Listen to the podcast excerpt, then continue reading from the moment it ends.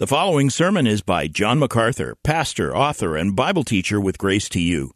If you've never contacted Grace to You, we want to send you a free booklet by John titled Defeating Discontentment. It gives you seven practical principles that will help you face setbacks and difficult circumstances and experience contentment even when life turns upside down. Request your free booklet titled Defeating Discontentment by writing to defeating at gty.org. That's defeating at gty.org. This offer is good in North America and Europe through June 2024. And now, unleashing God's truth one verse at a time, here is Grace to You Bible teacher John MacArthur. It always strikes me that this is such a strange time of year because all of our calendars and our normal functions in life get thrown into chaos. I want to make sense not, not out of the mundane, but out of the things that really matter. And I want to frame that, if I may, in this way. In the book of Esther, in chapter 1, you don't need to learn, look at it. There is a very interesting statement about King Ahasuerus, a pagan king the king of the Persian Empire, who ruled from about 486 BC to 465 BC. And it says concerning him that he surrounded himself with wise men. That's first chapter of Esther. And they are defined this way who understood the times that's really what wisdom should do. Even pagans understand that. Perhaps more applicable to us is the same basic comment with regard to the sons of Issachar. You will remember 1 Chronicles 11 and 12. David is gathering his army tens of thousands of soldiers from all over Israel. And they're coming together. And it says of the sons of Issachar, of um, Issachar, that they had understanding of the times to know what Israel ought to do. 1 Chronicles 12:32. There were all kinds of men of war. They could keep their ranks, they could follow orders.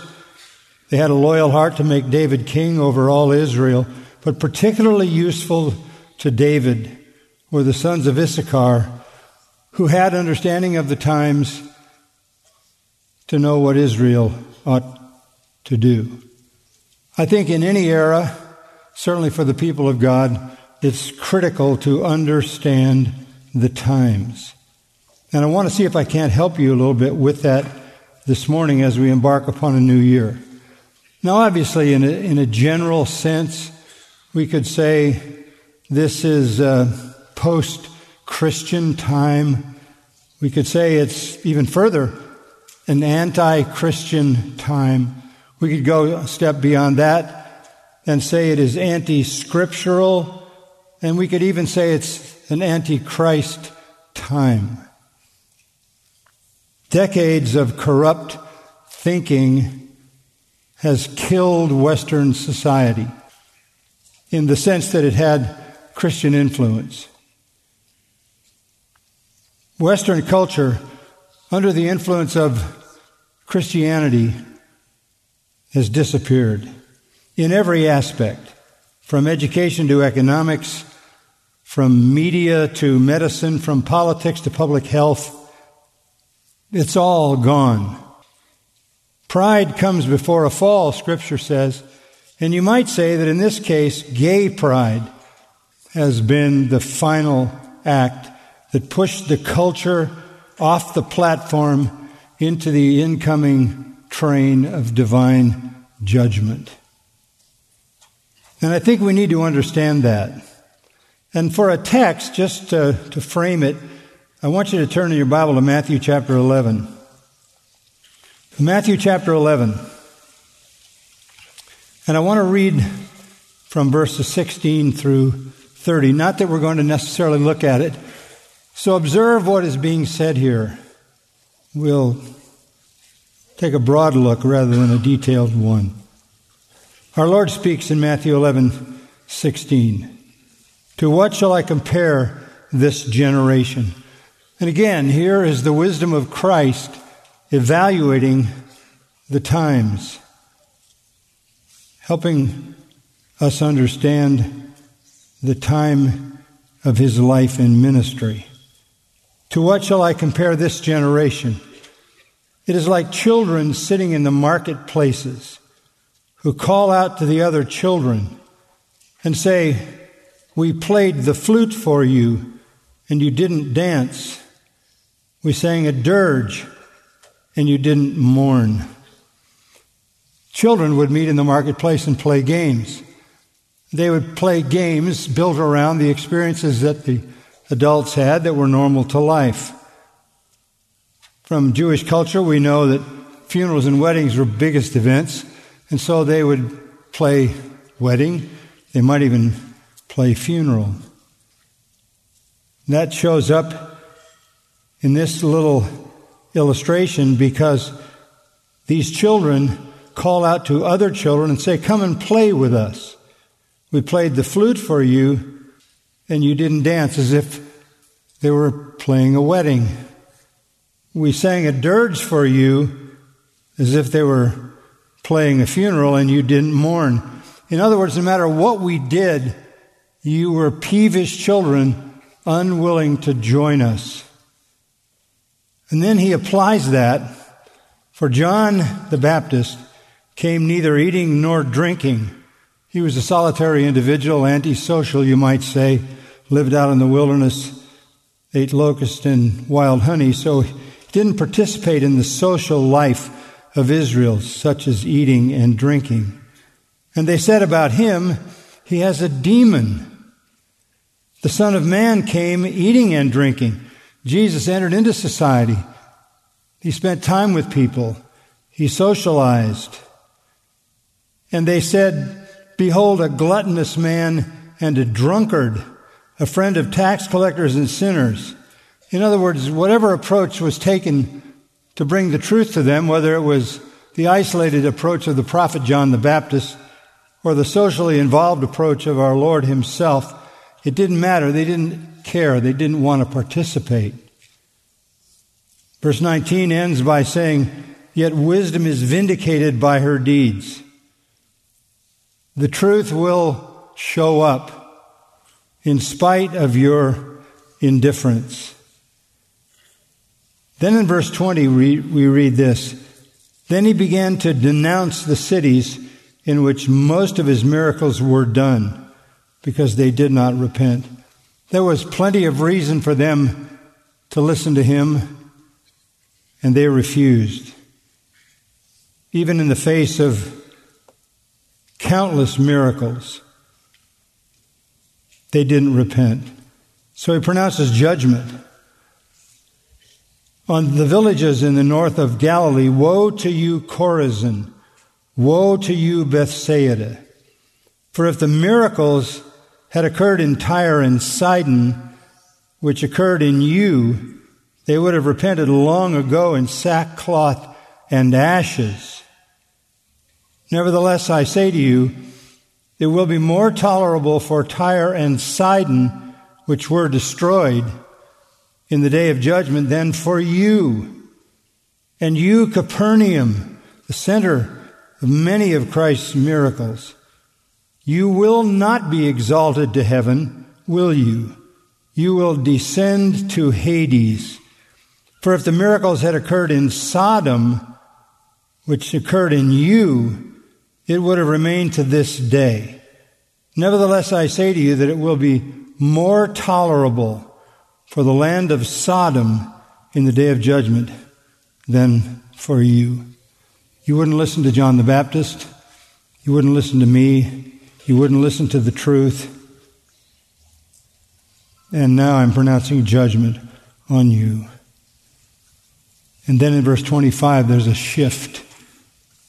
At that time, Jesus said, I praise you, Father, Lord of heaven and earth, that you've hidden these things from the wise and intelligent and have revealed them to infants. Why is it that we understand the times? Why is it that we understand the truth? Why is it that we embrace wisdom? Because it has been revealed to us by the Lord Himself. Yes, Father, verse 26. For this way was well pleasing in your sight. How marvelous is it to realize that while everyone else is in unbelief and rejection and consequently confusion, we know the truth. Because that's what God chose to deliver to us. Verse 27 All things have been handed over to me by my Father. And no one knows the Son except the Father, nor does anyone know the Father except the Son, and anyone to whom the Son wills to reveal him. Again, the reason we know and the world doesn't know is not because we're smarter, it's because God, in His sovereignty, chose to reveal the truth to us. Sovereign grace. And then there's a broad invitation. Come to me, all who are weary and heavy laden, and I will give you rest. Take my yoke upon you and learn from me, for I am gentle and humble in heart, and you will find rest for your souls. For my yoke is easy, my burden is light. The essential truth of this text is that the world is never going to understand the truth. They're never going to believe the truth, no matter how it's packaged, whether it's in the uniqueness of John the Baptist or the even more unique ministry of our Lord. It doesn't matter how powerful the preaching is, such as John the Baptist. It doesn't matter how powerful the miracles are. They don't believe. But there are some who do because it pleased God to choose them and to will that they know the truth. How do you know if you're one of those? Well, verse 28 is expansive. Come to me, all who are weary and heavy laden, and I will give you rest. Take my yoke upon you, learn from me. I'm gentle and humble in heart, and you'll find rest for your souls. Anyone who comes. So there's a distinction in this passage very clearly that there's going to be a small number of people who are called infants in this case, the not many noble, the not many wise. And they are the ones who know the truth, and they are the ones who have the responsibility to warn the rest. And that's exactly what our Lord did. And this is where we stand, I think, today. And you, you know this because we've said much about it. But decades of corrupt thinking have created the situation that we face in our world today. It's very different than 50 years ago, that's for certain. Aggressive efforts by real people for decades to eliminate biblical truth, the true worship of God, the gospel, the glory of Christ, scripture, has de Christianized our society. The death of truth, faith, hope, joy, integrity, virtue, relationships, family, purity, compassion, honesty.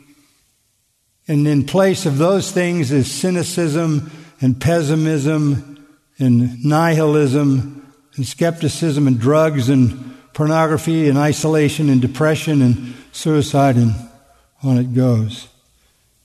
And this anti Christian avalanche finds a home in the minds and hearts of all sinners. You have to understand that. It's amiable to sinners, it suits them. Hostility toward God resides in every human heart to start with. So, this kind of hostility toward God is acceptable to every sinner. To make matters worse, popular evangelical churches fear being out of touch with the culture. So they desperately try to become friends of the world, which is, according to James, hostility to God. So we have a declining culture that's already gone off the cliff, and we have a church that has done very little to prevent that. So this is where we stand, and the only way that we can face this world is with that understanding. It's a dire time. We can't toy with the world. We have to confront the world the way our Lord did in Matthew chapter 11. So that's what I want to talk about a little bit this morning. More than ever before, we have to be faithful. We have to be the enemy of the world in the sense that we reject it. And in that way, we can actually be the friend of the world in the right way. I want to help you by giving you a little paradigm. So, if you take notes on this, um, I'll lay out six separate words that'll frame this up a little bit. But first, to just remind you of John 15, 18, and 19, the world hates you because you're not of the world. I chose you out of the world, Jesus said. This, this is antipathy. The world hates you. Luke 6:26 Woe to you when all men speak well of you for so did their fathers of the false prophets. So you're never going to be faithful to the Lord and have a reputation with the world system. John 7 7, that familiar verse, Jesus said, The world hates me because I testify of it that its works are evil. And that is the necessary testimony of the church. I read this week, and maybe you did as well, a famous Christian singer is hosting a wedding for a lesbian relative because the lesbian relative is such a good Christian. That's acceptable in contemporary quote unquote Christianity. But understand this men love darkness rather than light. John 3, because their deeds are evil. They love the darkness so they're very accepting of the darkness when it's offered to them. And as I said, the church has worked so hard to embrace the world that it has never stood in the way of the destruction of this culture as it should have. So, just exactly what are we dealing with? we're dealing with not necessarily a well crafted theology, not like the liberalism of the past, not even like cults that are framed up in some kind of rational fashion.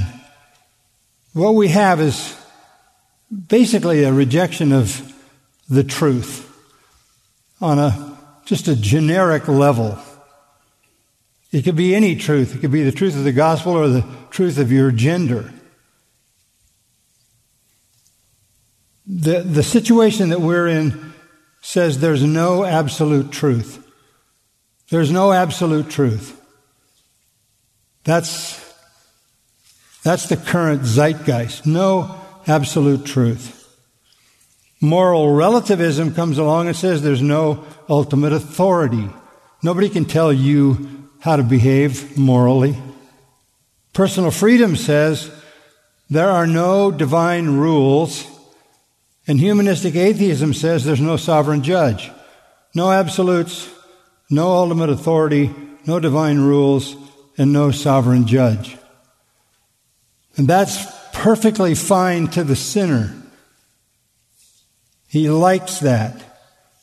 That's amiable to him because that's natural to his fallen condition. So it's easy to create a whole culture that thinks that way because you already have an affinity to that kind of deception in every human heart. So, in order to counter that, And I realize you could say a lot about it, but in order to counter that, I want to give you a series of one word uh, definitions that are very important that'll frame up kind of a worldview. Word number one objectivity. Objectivity. Now, what do I mean by that? We start with this reality, and this is sort of a um, theological approach to it, but stick with me and we'll show you how the scripture supports it. The reality that the source of truth is completely outside of us. That's what objectivity means. Luther called the Bible the external word. It's fixed, it's complete, and it's outside of you and me and everyone else. This is profoundly essential. No truth, no truth was ever sourced by a human being. No truth ever originated with a human being. You may discover it, you may learn it, you may understand it, you may reject it, but you are not its source.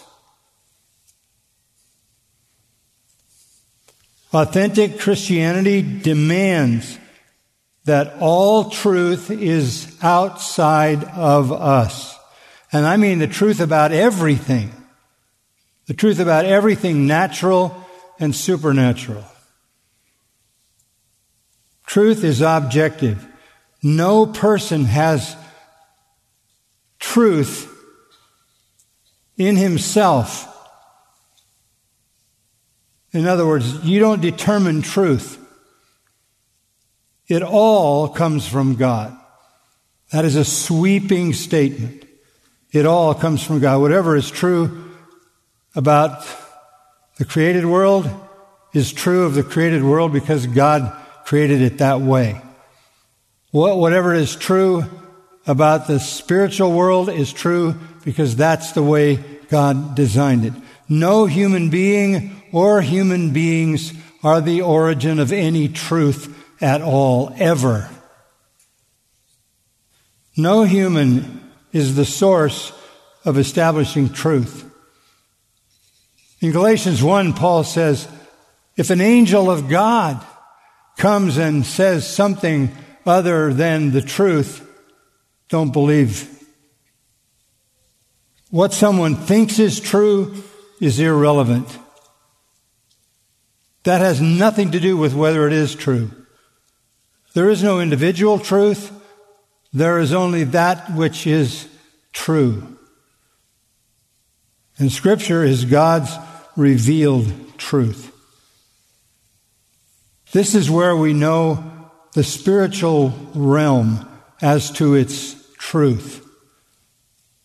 False religion devises lies and calls it truth. Mysticism says you can find your own spiritual truth. You hear people say, well, I'm spiritual, I'm not religious, and I don't go to church, but I'm spiritual. That is meaningless. There are things hard to understand. 2 Peter 3:16. We understand that there are things hard to understand, but they can be understood by an appropriate study of scripture and analyzing scripture in the way that it has to be analyzed in order to yield that truth, and I'll say more about that in a moment. No truth has ever come by the will of man. 2 Peter 1:20. All scripture, 2 Timothy is inspired by God.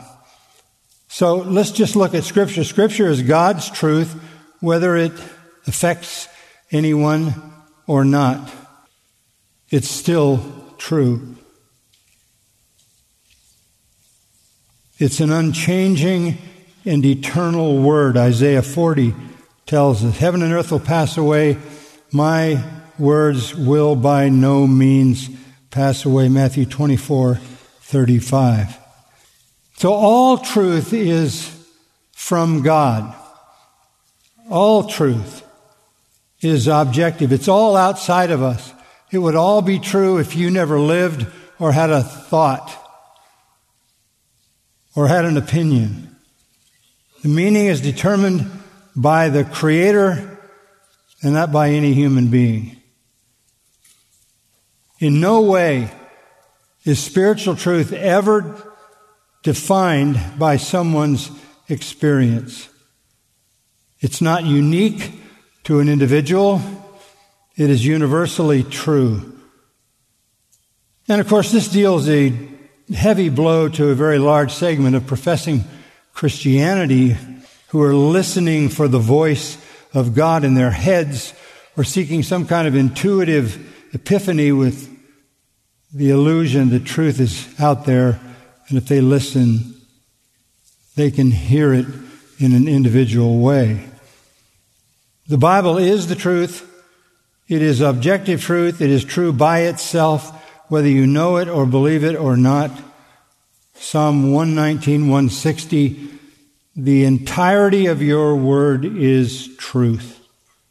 This is essential as a starting point. We affirm that completely.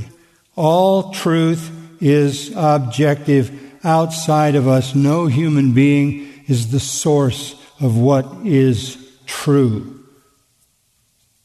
What is true is true because it is true. Let me give you some ways to think about that before I give you a second word.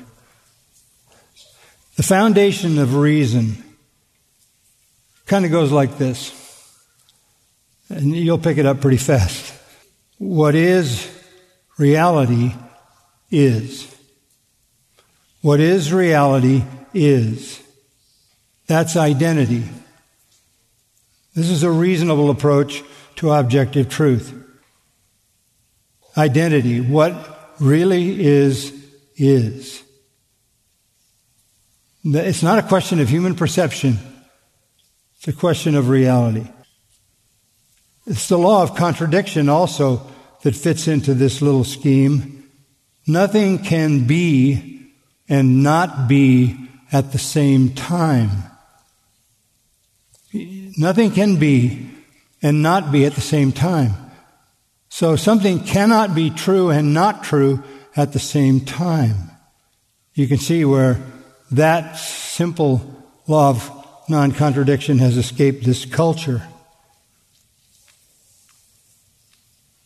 And then exclusion. Everything is or is not. Now, those are just simple ways to narrow down the reality. The truth is what it is it isn't something and something else at the same time, and what it is can never be denied. And that leads to a second word rationality. Rationality. You have to approach truth rationally. The objective revelation of God in Scripture is to be understood rationally that is by normal human reason. Scripture is logical. It is non-contradictory. It is clear. It is subject to mental assessment. There are no errors. There are no discrepancies, no lies, no unsound principles. Anything that contradicts Scripture is untrue. Anything that contradicts reality is untrue. There are no fantasies. There are no absurdities. There are no myths. There are no other dimensions. There is reality, and reality is to be perceived rationally. Rationally. Truth is understood by the power of reason that God put in every human being. Rationally, that is by the mind and not understood mystically. I, I keep thinking back to the gender issue. What is, is, and what is reality is reality and not something else at the same time, that's, that's insanity. So, in order to navigate the world in which we live, we have to start with the fact that all truth is objective, all truth is outside of us. No human being or human beings are the origin of anything that is true. And that truth is discerned and ascertained by reason. A little bit of history on that. We have a exploding anti intellectualism in our society. It's frightening. It's frightening. Every time you look at an ad on television, you see somebody with those massive goggles on their head living in la la land, some fantasy world. You need to be reminded that this is escaping the world of reality, the world of truth, the rational world, into a fantasy. And people do that enough, they don't know the line between the two. Go back in American history a little bit, back to the arrival of the Puritan. Americans prized the intellectual life for its contribution. Puritans were highly educated people. I was reading this week the literacy rate for men in early Massachusetts and Connecticut was as high as 95%. They founded colleges, taught their children to read and write before the age of six, studied art, science, philosophy, and other fields as a way of loving God with their mind. It was Puritan Cotton Mather who said, Ignorance is the mother not of devotion, but of heresy. They were strong on developing intellectual, rational powers. We're far from that.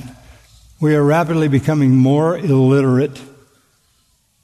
Lower percentages of people who can read or think.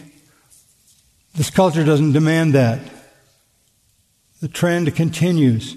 And even in the church, through mystical and charismatic movements and pragmatic movements, that rely on emotion, intuition, personal interpretation of feelings and experiences. Even Christianity is not interested in the careful cultivation of the mind. Not interested. They, they want to use lights and music and entertainment and chord progressions to drive people's emotions in a certain direction has nothing to do with a sound mind. Now, what do we mean by rationality? We mean this that the truth of anything can be known by common language, real people, actual history, observable facts. There are no secret meanings to the Bible. There are no allegories. There's no transcendental insights no divine voices, no mystical interpretations. Again, mystery and mysticism says truth rises within us. Mysticism rejects the intellectual process and says you find the truth inside of you. That is a lie. So as Christians, we insist that the word objectivity defines truth. Truth is objective outside of us rather than subjective inside of us. Secondly, it is rational. It is perceived by what is rational. Common language, real people, actual history, observable truth. It's not something other than what you can see because you say it is. So if you start with objectivity and then approach it with rationality, you come to a third word, veracity. That's just a word that means truth. The objective truth, understood rationally, I should say, objectivity, understood rationally, leads to truth. You approach the scripture, you approach anything in a rational way with your mind. Scripture is to be discerned by careful thinking. It is absolutely true and clear and sufficient. And all truth in the world is observable. That truth which is material truth is observable, and that's what science should be doing, observing that which can be seen and staying with the definition of reality rather than creating a fantasy world in which things that are not true are spoken of as if they were. Veracity comes to those who start with objectivity and use rationality. This is a process of mental discernment. Mental discernment. I know there's a lot of opinion today. People would like to have more dialogue as long as you agree with them. If you don't agree with them, they want to shut you down. But nothing is really ever gained in dialogue because truth doesn't come out of a conversation. It comes from reality. In fact, in Romans 6:17, I go back to that a lot. Paul says, you literally have a new standard of thinking if you're a believer. A new form of thinking. You don't think the same way.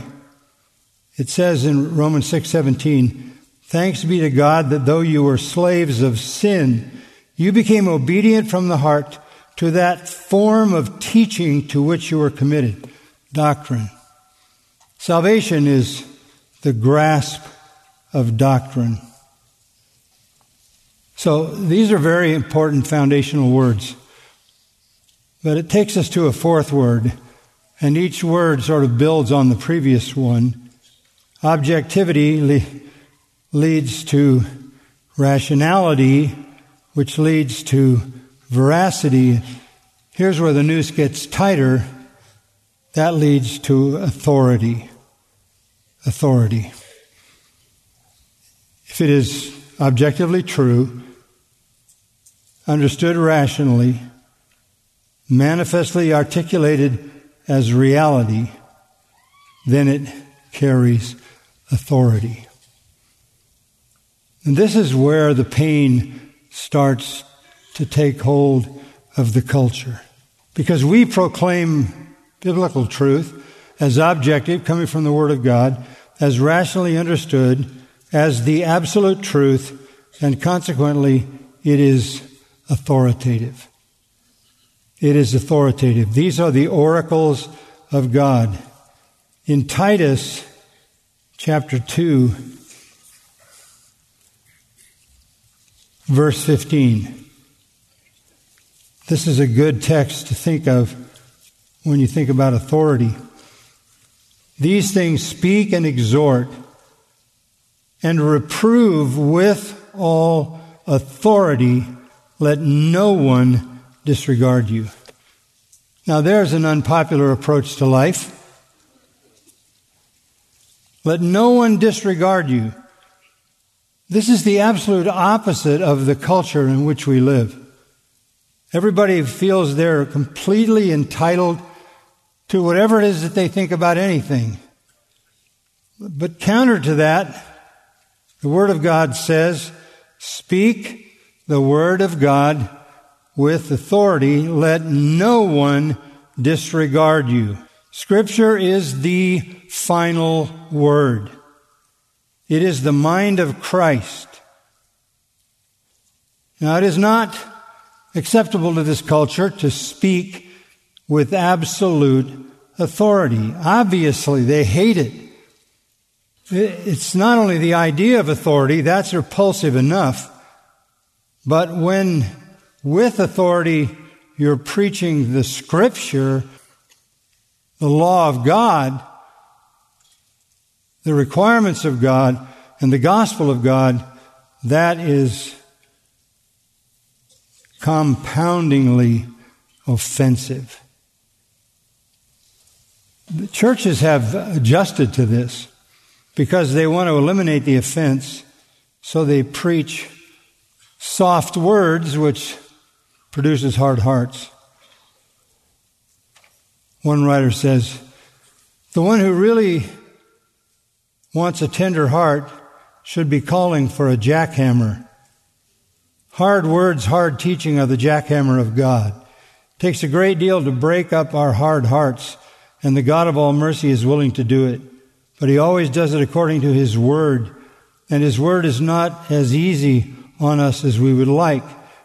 Jeremiah 23 says, Is not my word like a fire, says the Lord, and like a hammer that breaks the rock in pieces? When Christians opt out for smooth words, easy words, soft words, the result is hard people. So we have to be faithful to speak the word of God with authority. Now that leads to a fifth word, and that is incompatibility.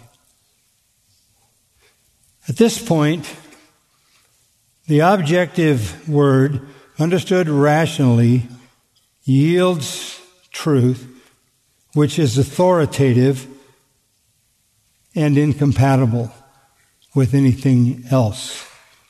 And the noose is really tight in the paradigm at this point. Truth is absolutely incompatible with error. It is the law of exclusivity. Truth is intolerant. 1 John 2:21 it's a short statement, maybe overlooked, so important. No lie is of the truth. No lie is of the truth. 1 John 2 21. Something can't be true and not true at the same time. No lie is of the truth. This is the incompatibility of truth. So here we are in this world demanding tolerance of everybody's truth, everybody's ideas, yielding up all authority for soft words and fearing that somehow we might sound like our message is incompatible with any contradiction. We run from that kind of strong communication, fearing to offend, when offending is critical. Back to Galatians 1 again, Paul said, if somebody preaches another gospel, let him be damned. Paul says, if someone doesn't love the Lord Jesus Christ, let him be damned. 1 Corinthians 16, 22. You either have the truth or you're damned. They're not compatible, contradictory realities. Tolerance toward people, that's a virtue. Tolerance toward error, that's a sin. God hates lying tongues and the liars who use them. That's why Isaiah 8:20 says, "To the law and to the testimony if they do not speak according to this word, it is because no light is in them." I mean, listen to these familiar scriptures. Jesus said, I am the way, the truth, and the life. No one comes to the Father except through me. Acts 4:12. There is salvation in no other, for there is no other name under heaven given among men by which we must be saved. Or John 3:36. He who does not believe the Son shall not see life, but the wrath of God abides on him. Or 1 Timothy 2 5. There is one God, one mediator between God and men, the man Christ Jesus. Or 1 John 5, 11 and 12. This is the testimony that God has given us eternal life, this life is in His Son. He who has the Son has life. He who does not have the Son of God does not have life. That's that incompatibility. The truth is incompatible with all error. So in our little paradigm, you start out with this. All truth is objective, understood by rationality, confirmed as the truth or veracity, carrying all authority, and consequently incompatible with any disagreeing idea. That's why 2 Corinthians 10, we crush, we smash every idea raised up against truth of God. Now there's one final word that I would add, and it's the word integrity. The word integrity. This is so important. What I mean by this is the word is not only to be proclaimed, it is to be lived. Listen as we just kind of wrap up to the words of James chapter 1 verse 22. And this is where your testimony comes into play. But prove yourselves doers of the word and not merely hearers who delude themselves. For if anyone is a hearer of the word and not a doer, he's like a man who looks at his natural face in a mirror. For once he has looked at himself and gone away, he has immediately forgotten what kind of person he was. But one who looks intently at the perfect law, the law of liberty, meaning Scripture, and abides by it, not having become a forgetful hearer, but an effectual doer, this man will be blessed in what he does. So the final word is integrity. As Christians who believe these things to be absolutely true, we have the responsibility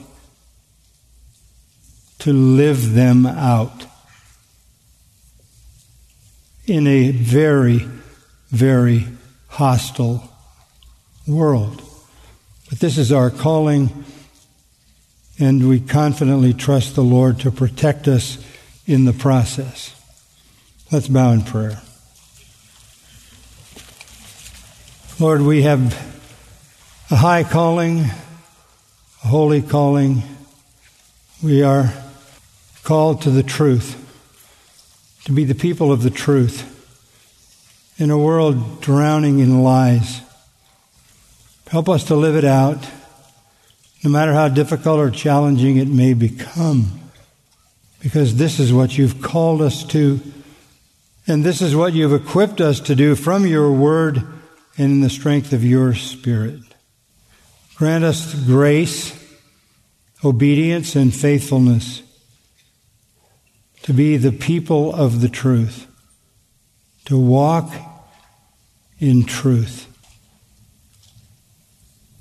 The truth in particular concerning you and your word and the gospel. May we be known as a church that is the pillar and ground of the truth. To that great calling, Lord, we understand you have called us, prepared us, and sent us. Use us to that end, we pray. In our Savior's name. Amen. You've been listening to John MacArthur, Bible teacher with Grace to You. For free access to all of John's lessons and a listing of study Bibles and books available for sale, visit Grace to You's website at gty.org. John MacArthur and Grace to You reserve all copyright protection under applicable law. Our copyright policy is available at gty.org and it includes instructions for and limitations on duplicating this digital file.